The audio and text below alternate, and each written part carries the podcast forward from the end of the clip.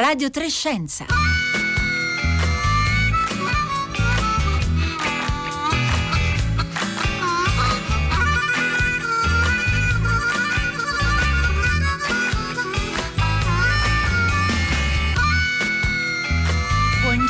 Buongiorno a tutti, bentornati a Radio 3 Scienza da Roberta Fulci. Raccontami una favola, l'abbiamo intitolata così la puntata di oggi di Radio 3 Scienza, e infatti parleremo in un certo senso di favole, quelle favole però che confondiamo con la realtà. Favole a cui crediamo in età adulta, nonostante siano storie poco plausibili, spesso anche negando l'evidenza o ignorando completamente tutti quei fatti che magari sono sotto i nostri occhi e che avrebbero il potere di indicarci che ci stiamo sbagliando. In questo momento ne vediamo tanti di esempi di storie inverosimili che hanno però successo e conquistano tante persone. Pensiamo solo alle teorie per cui la Covid-19 non esisterebbe o non sarebbe pericolosa, oppure le scene plateali di solo pochi giorni fa, il 6 gennaio a Washington, quando le più svariate forme di cospirazionismo le abbiamo viste rappresentate nell'assalto a Capitol Hill. Sappiamo, no, che tra quelle fila c'erano tante persone che predicano le teorie alternative più improbabili. Anche su questa parola alternative ci soffermeremo oggi. Proveremo a capire perché certe favole si diffondono così bene anche se ci possono mettere in pericolo.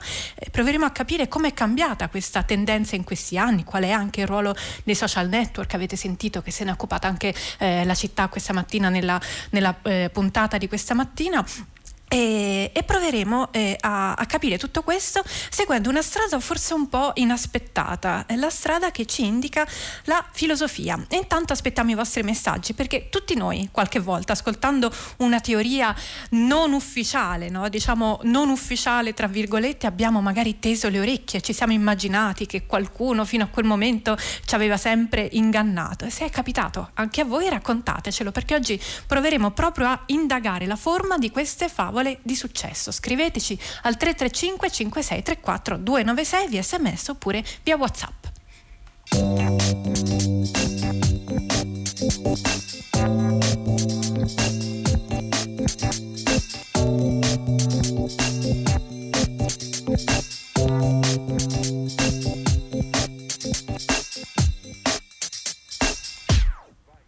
Buongiorno Lisa Bortolotti. Buongiorno, grazie dell'invito. Grazie a lei per essere con noi, filosofa delle scienze cognitive all'Università di Birmingham. Si occupa di convinzioni irrazionali e autoinganni, lo fa da anni, vanta un percorso accademico davvero coi fiocchi, ha studiato in Italia, poi a Londra, Oxford, in Australia, e ora ci parla di nuovo dal Regno Unito, dall'università dove lavora appunto all'Università di Birmingham, e parleremo con lei appunto di convinzioni irrazionali e inganni vari attraverso la filosofia. Capiremo come la filosofia indaga tutte queste cose nel corso di questa puntata. Allora, prima di tutto, Lisa Bortolotti, noi abbiamo iniziato facendo riferimento a dei casi eclatanti di cospirazionismo, dei quali insomma in quest'epoca ci sono degli esempi molto evidenti, però possiamo dire che convincerci di qualcosa in modo irrazionale, a volte anche contro le prove che abbiamo intorno, sia una cosa che in realtà ci riguarda un po' tutti.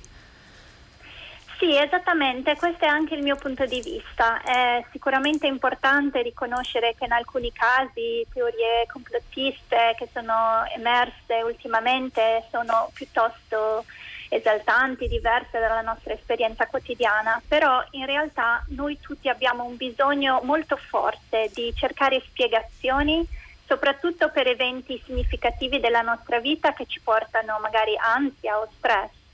E il modo naturale per farlo è di costruire una teoria del perché quell'evento ci sta succedendo in questo momento, e pensare a possibili effetti, a possibili conseguenze. E quindi questo è un modo molto naturale di reagire, cercare di costruire una mappa della realtà che ci permette poi di navigarla in modo più sereno, di riacquistare un po' di controllo sugli eventi che sembrano talvolta veramente imprevedibili. E secondo me questa è una caratteristica che ci accomuna a tutti. Controllo è sicuramente una delle parole chiavi del ragionamento che proveremo a fare oggi. C'è un articolo apparso a dicembre su The Conversation che Lisa Bortolotti ha scritto insieme ad Anna Ichino, lo trovate linkato alla pagina della puntata di oggi di Radio 3 Scienza, e si intitola così: le teorie cospirazioniste possono sembrare irrazionali ma soddisfano un bisogno umano di base. Allora Lisa Bortolotti, dato che la nostra mente è così incline ad aderire a ricostruzioni inverosimili, dato che alla fine succede spesso, ci sono circostanze in cui sbagliarci o convincerci di qualcosa di falso in realtà è utile o addirittura ci salva? Sì, questa è una conclusione forse molto comprensiva, a volte una convinzione irrazionale possa esserci utile. Però effettivamente lo pensiamo anche noi. Un caso molto comune è quando abbiamo un'opinione di noi stessi che è effettivamente inflazionata, non corrisponde alla realtà, magari perché tendiamo a ricordarci di più i nostri successi che i nostri fallimenti. E il risultato di questo è che pensiamo di poter affrontare certe prove con grande competenza, pensiamo che queste prove siano particolarmente semplici per noi, quindi effettivamente sbagliamo una predizione sul futuro. Però quel senso di competenza che abbiamo, che è un'illusione, in realtà ci rende anche più tranquilli quando dobbiamo affrontare la prova e ci restituisce un senso di controllo e di serenità che poi ci permette di dare il meglio di noi stessi, quindi alla fine ha anche una funzione pratica. Quindi abbiamo sempre pensato in realtà che alcuni autoinganni che abbiamo possano avere un valore psicologico per noi, ci possano fare sentire meglio. Però una cosa che a me è sempre interessata e che ultimamente ho studiato è il fatto che non solo possono avere un valore psicologico o un'utilità pratica, ma possono in realtà anche contribuire a estendere le nostre conoscenze, perché se abbiamo la motivazione di crederci capaci di interagire col mondo esterno in un modo che è efficace, possiamo anche acquisire informazioni nuove che altrimenti ci sarebbero precluse, e quindi alla fine un po' di razionalità aiuta anche a contribuire alla nostra conoscenza, che è un'idea forse un po' assurda, ma che secondo me è molto importante cercare di esplorare, perché è importante cercare di distinguere quelle convinzioni irrazionali che sono solamente nocive e che dobbiamo cercare di superare da quelle convinzioni irrazionali che in realtà possono aiutarci. Credo che quello sia un progetto che vale la pena intraprendere. Noi oggi proveremo col suo aiuto, insomma, a orientarci anche in questa impresa non facile. Allora io vorrei con lei fare un piccolo gioco, insomma. Proviamo a prendere tre famosissime teorie cospirazioniste. Ne scelgo tre, ma insomma ce ne sono tante. Allora, il coronavirus non esiste o non è pericoloso. Questa è quella forse, insomma, in questo momento più eclatante, più diffusa tra le teorie, diciamo, alternative. Non siamo mai stati sulla Luna, anche questa, insomma, ha avuto tantissimo successo. E poi le scie chimiche: ci sono degli aerei che sparano delle scie chimiche nel cielo e queste scie hanno degli effetti nocivi. Allora, queste tre cose sono state tutte ampiamente si è dimostrato ampiamente che non hanno nessun fondamento. Quello che le chiedo, Lisa Bortolotti, queste tre teorie che sappiamo aver avuto così tanto successo nel tempo e in qualche caso averlo ancora adesso, che cosa hanno in comune? È una domanda molto interessante, grazie. Hanno alcune tratti in comune che vale la pena considerare, perché ci fanno capire effettivamente che cosa ci sia dietro alle teorie del complotto. Una cosa che possiamo innanzitutto dire è che ogni storia ha diverse funzioni e a volte le funzioni delle storie ci portano in direzioni diverse. Una storia può informarci, ispirarci, divertirci, ma a volte le storie che contengono informazioni accurate e sono basate su fondamenti scientifici non sono le più appassionanti e coinvolgenti. Quindi possiamo anche capire come a volte le persone siano attratte da storie che non necessariamente hanno fondamenti scientifici validi o ragionamenti che le sostengano, ma sono interessanti, curiose, aprono una possibilità nuova. Io penso che le tre storie di cui lei ha parlato, il negazionismo, la storia di come l'uomo non sia mai arrivato sulla Luna e il problema delle scie chimiche degli aerei hanno almeno tre cose in comune. Prima di tutto c'è una certa sfiducia nei confronti della scienza o comunque delle versioni ufficiali dei fatti che ci possano venire dagli organi di competenza, dal governo, dai potenti, dalla stampa, eccetera. Un certo elemento di io non credo che questa possa essere la storia vera o io ho dei dubbi nei confronti di questo. Come emerge questa sfiducia è un problema effettivamente molto importante che credo la nostra società debba affrontare e cercare di risolvere. Però un elemento di questo è che probabilmente le storie che vanno a sostituirsi alle storie ufficiali tendono ad essere più appassionanti, più coinvolgenti e più semplici, più facili da capire. Quindi la prima, il primo indizio che abbiamo per come cercare di evitare di farci intrappolare da queste bufale è magari diffidare di una storia solo perché sia interessante, coinvolgente e semplice. A volte la realtà effettivamente ha delle complessità che vanno analizzate ed è compito della divulgazione scientifica fare in modo che le spiegazioni che hanno dei fondamenti oggettivi siano anche interessanti, anche coinvolgenti e soprattutto semplici. Io penso che un altro fattore in comune in queste storie sia il desiderio di capire e controllare, il desiderio di essere competenti, essere capaci di individuare magari motivazioni e che sono nascoste agli altri. Lisa Bortolotti, sì. Prego. No, dicevo, il negazionismo Covid è un perfetto esempio, no? Perché abbiamo qualcosa che ci ha cambiato la vita, che ha tolto molte certezze e all'inizio almeno anche la comunità scientifica non sapeva molto di questo virus. C'erano dibattiti su come si trasmetteva, su come si sarebbe dovuto affrontare. E quello è terreno fertile per una teoria del complotto, per una bufala, perché l'idea è che dobbiamo cercare di imporre un po' di chiarezza dove c'è l'incertezza. Noi non conviviamo molto bene con l'incertezza, preferiamo avere degli elementi di sicurezza, degli elementi che ci fanno sentire in controllo. Il negare il Covid è un po' come dire non c'è un rischio, non sono in pericolo. L'affermare che il Covid non sia serio come effettivamente è stato e come è tuttora è un modo per dire c'è speranza, non devo effettivamente cambiare tutta la mia vita per colpa di questo. Il problema di tante persone che si convincono contemporaneamente della stessa falsità, secondo lei, è un problema che negli ultimi anni anche attraverso il web e i social network è cambiato? Stamattina appunto a tutta la città ne parlavano Stefano Feltri, Martina Pennisi e Luciano Floridi, potete trovare la puntata di questa mattina su Rai Play Radio e riascoltarla. Secondo lei il web e i social network hanno modificato il modo in cui la collettività si approccia a questo genere di notizie, o è un problema che tutto sommato c'è sempre stato e ora è cambiato solamente magari il mezzo?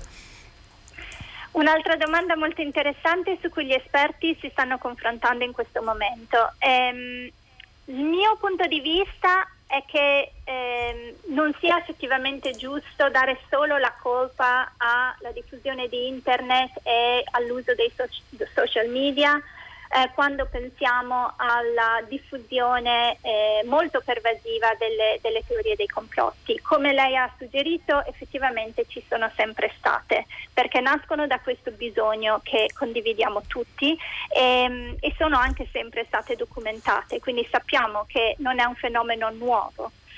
Allo stesso tempo è vero che i mezzi con cui si diffondono le informazioni, ma anche queste storie che ci raccontiamo, sono cambiati. E quindi abbiamo visto una certa democratizzazione dell'informazione. I dibattiti che una volta si tenevano al bar o in piazza adesso molto spesso si tengono su Twitter o su Facebook, dove ci confrontiamo non solo col vicino di casa, non solo con il compaesano, ma con una comunità globale. Io penso che questo abbia vantaggi e svantaggi, e dobbiamo essere molto chiari sui vantaggi prima di condannare l'uso del social media in questo senso. Il vantaggio è che effettivamente abbiamo l'opportunità di sentire prospettive diverse, anche molto diverse dalle nostre, di persone che vivono in situazioni che non potremmo neanche immaginarci senza internet. Lo svantaggio è certo che, come qualcuno ha già commentato, non c'è molto controllo sul tipo di informazione che viene divulgato, nel senso che non c'è un editore che elimina certi commenti quando posti qualcosa su Twitter o Facebook. E quindi quello che deve migliorare è la nostra capacità critica di accogliere le informazioni, essere aperti alle prospettive degli altri, ma anche chiederci da dove viene questa idea, quali sono le ragioni per pensare che sia effettivamente la teoria corretta. Stanno arrivando tanti messaggi al 335 56 34 296. Ellie per esempio ci ricorda, tra le varie notizie che hanno avuto successo pur non essendo vere, il ripopolamento ecologico di lupi e vipere lanciati con gli elicotteri. Effettivamente questa è una storia che è girata tanto e non è vero, ce ne sono tante, trovate messaggi pubblicati sul sito di Radio 3, ma ce ne sono diversi che io vorrei radunare in un unico messaggio per lei, Lisa Bortolotti, che fanno riferimento al mito. Ci dicono, allora per esempio ci dice Michela da Torino, ci parla della superstizione: non può essere anch'essa un modo di raccontarsi favole per capire l'origine di certi eventi? Ancora le stesse favole sono state create per aiutare i bambini a superare paure quotidiane legate al non controllabile, ci scrive Gabriella dall'Austria. E poi ancora appunto due ascoltatori fanno riferimento al mito e ci dicono: queste credenze irrazionali funzionano un po' come i miti, che fornivano spiegazioni affascinanti e poetiche. Possiamo dire che più o meno la funzione delle bufale a cui a volte crediamo sia sovrapponibile a quella dei miti, salvo però il mito è qualcosa di cui sappiamo essere una fantasia, una differenza importante. Sì, sono molto contenta che arrivino questi messaggi, perché effettivamente quello che cercavo di comunicare quando parlavo delle diverse funzioni delle storie. Il mito è in un certo senso una favola, un racconto che non ci aspettiamo che rappresenti la realtà in modo accurato, ma questo non vuol dire che non possa insegnare, che non possa informarci su alcune cose che sono importanti e non possa dare vari messaggi anche su come comportarsi.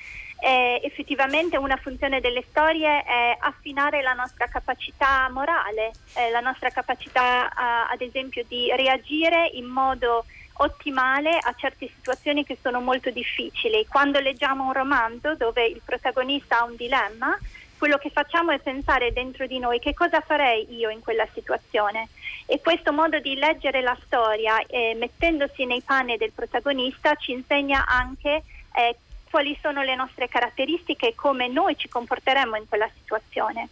Inoltre tutto questo parlare di miti mi fa pensare al fenomeno della confabulazione che ho studiato recentemente, che è molto interessante. È questa capacità che le persone hanno di colmare delle lacune della loro conoscenza, che non sanno effettivamente esserci, con delle storie che sono per loro plausibili ma che sono effettivamente inventate.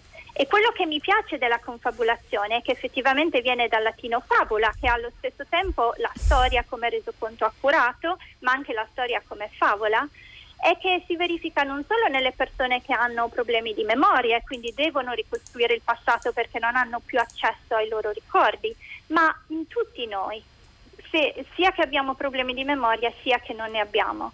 Quando ad esempio andiamo al supermercato e scegliamo un paio di calze che è sulla nostra destra, che è molto molto comune se non siamo mancini, tendiamo a preferire gli oggetti che sono sulla nostra destra, quello è il motivo principale per cui lo scegliamo. Però se poi qualcuno ci chiede perché hai scelto quel paio di calze, noi non sappiamo effettivamente, se non abbiamo studiato psicologia, che abbiamo questa tendenza a scegliere le cose sulla destra, e quindi provvediamo a dare una spiegazione che pensiamo sia la spiegazione corretta. Quello è importante della confabulazione. Non è la spiegazione che ha fondamenti oggettivi, però è una spiegazione che la persona che racconta pensa che sia corretta. E diciamo, queste calze sono più morbide e hanno un colore più brillante.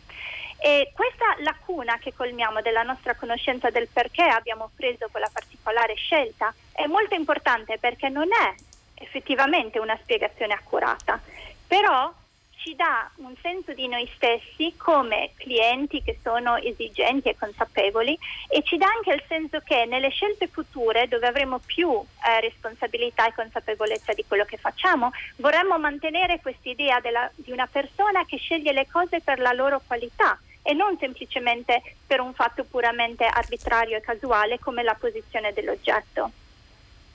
Convinzioni non basate sui fatti, come queste che lei ci ha appena raccontato. Allora di questo oggi stiamo parlando a Radio 3 Scienza, i modi in cui la mente ci inganna e ci lascia credere a qualcosa di falso, anche contro quello che noi stessi vediamo e che tendiamo a ignorare. Allora siamo al telefono con Lisa Bortolotti, che è una filosofa e che su tutto questo fa ricerca, ha guidato anche un progetto di ricerca quinquennale sostenuto da fondi europei, il progetto Perfect, e allora la domanda è questa: che strumenti ha la filosofia per studiare dei fenomeni che magari a prima vista ci possono sembrare appannaggio di altre discipline, no? Magari tipicamente la psicologia, le neuroscienze o la sociologia?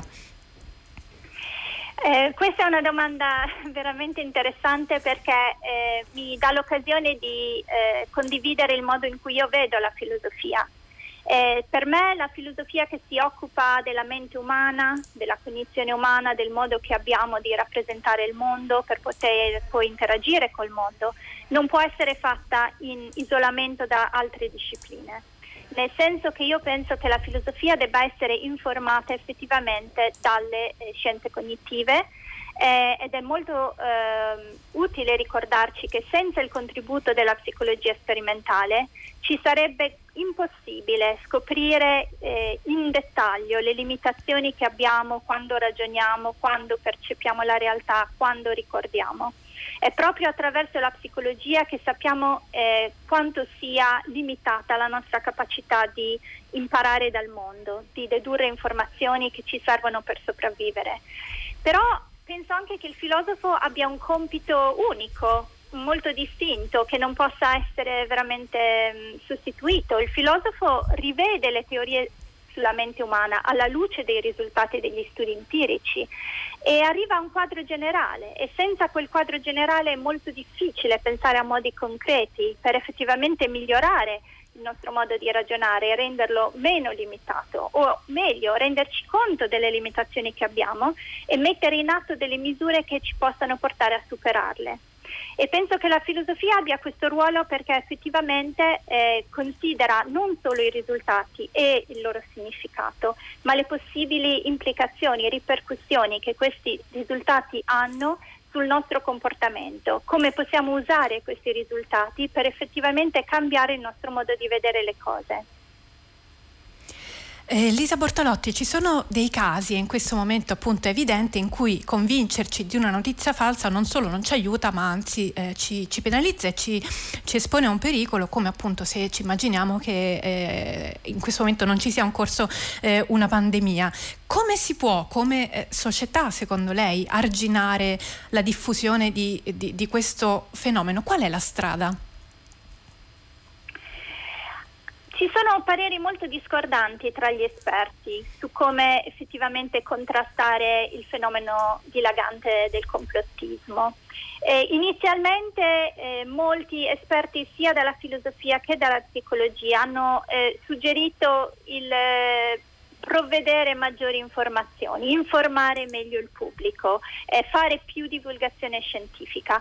Però questo si è rivelato non sempre ottimale, non dà risultati positivi. Perché? Perché purtroppo una volta accettata una teoria del complotto come il negazionismo Covid è effettivamente molto difficile abbandonarla. La persona che ormai crede che effettivamente Covid sia un'invenzione per i potenti che possono così controllare i loro comportamenti o qualunque altra ragione, fa veramente fatica a dire avevo sbagliato tutto, adesso torniamo indietro, ripartiamo da zero, perché in generale e qui si tratta di tutti noi, non solo quelli che hanno una tendenza ad accettare i complottismi. Una volta che abbiamo una certa convinzione e che abbiamo investito molto in quella convinzione, è veramente difficile che ammettiamo di aver sbagliato. Quindi effettivamente la mossa migliore, secondo me, sembra quella di prevenire il complottismo, evitando che ci sia terreno fertile per quella sfiducia nei confronti delle istituzioni, della scienza e della stampa, che purtroppo in questo periodo è veramente dilagante. Quindi prestare attenzione alla posizione in cui le persone sono e normalmente la sfiducia emerge quando persone si sono sentite abbandonate, hanno vissuto delle disuguaglianze che non sono state rimediate, quando si sono sentite effettivamente non ascoltate nei loro problemi e nelle loro esigenze. Quindi cercare di evitare questo senso di sfiducia è importante.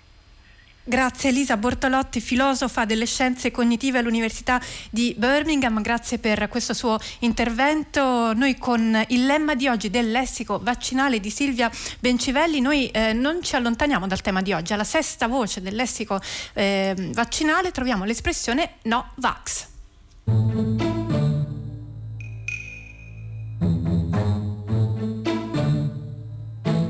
Lessico vaccinale di Silvia Bencivelli. No vax. No vax, persona o movimento che rifiuta i vaccini tout court. Trattasi di posizione radicale, difficile da scalfire con argomentazioni scientifiche. Però attenzione, i no vax duri e puri sono molto pochi. In Europa siamo intorno all'1%, poco più, in ogni paese. Ma molti di più sono i dubbiosi, quelli che non sono sicuri della necessità o hanno paura, non hanno capito bene, magari sono timorosi verso un vaccino in particolare o hanno sentito dire che... La differenza è che mentre i duri e puri difficilmente cambiano idea, anche perché il rifiuto vaccinale per loro fa parte di un sistema di pensiero che abbraccia più aspetti della vita ed è quindi quasi una questione identitaria, gli esitanti appunto esitano. E a chi esita si dovrebbe rispondere. Ora, a complicare le cose c'è che sui vaccini girano numerose bufale e poi ci sono tanti fattori da considerare, come antiche paure legate all'imposizione di misure sanitarie oppure a misteriosi guadagni sulla nostra pelle. Per esempio, nel 1976, negli Stati Uniti, dopo l'avvio di una disastrosa campagna vaccinale anti-influenzale per la pandemia da suina, si registrò l'aumento di casi di una malattia neurologica chiamata sindrome di Guillain-Barré. Poi la temuta pandemia ebbe effetti limitati e la campagna vaccinale fu sospesa dopo solo 3 mesi. Ma anche la reale incidenza della sindrome di Guillain-Barré è stata ridimensionata moltissimo. Insomma, niente di paragonabile alla situazione di oggi, ma certo una brutta storia. E poi ci sono le vere fake news, come la bufala per eccellenza, quella che riguarda il presunto legame tra il vaccino contro il morbillo e lo sviluppo di malattie di spettro autistico. A inventarla, è risaputo, fu un allora medico inglese che aveva preso una bustarella per pubblicare un articolo scientifico che servisse a un gruppo di avvocati per chiedere risarcimenti allo Stato. Una truffa, insomma. Ecco, già i vaccini sono farmaci particolari, perché si iniettano alle persone sane. Ed è difficile da accettare. Anche Kant, il filosofo, aveva forti resistenze di fronte ai vaccini e portava argomenti morali. Diceva che i vaccini deviano il corso della natura.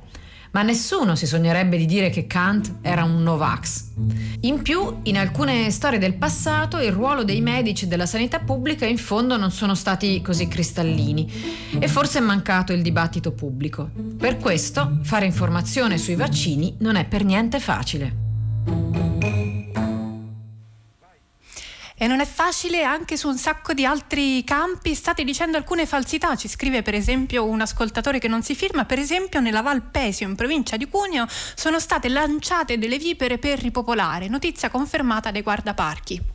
Cercheremo di informarci anche su questo, chissà se è effettivamente così. Tanti messaggi che ancora stanno arrivando, parecchi fanno riferimento alle religioni e sarebbe bello tornare a parlarne con la filosofa Lisa Bortolotti. Intanto vi segnalo che il lessico vaccinale è tutto online, quindi se vi siete persi le precedenti puntate le trovate online anche da leggere. Adesso siamo alla fine della puntata di oggi di Radio 3 Scienza, arriva il concerto del mattino da Roberta Fulci, buona giornata a tutti.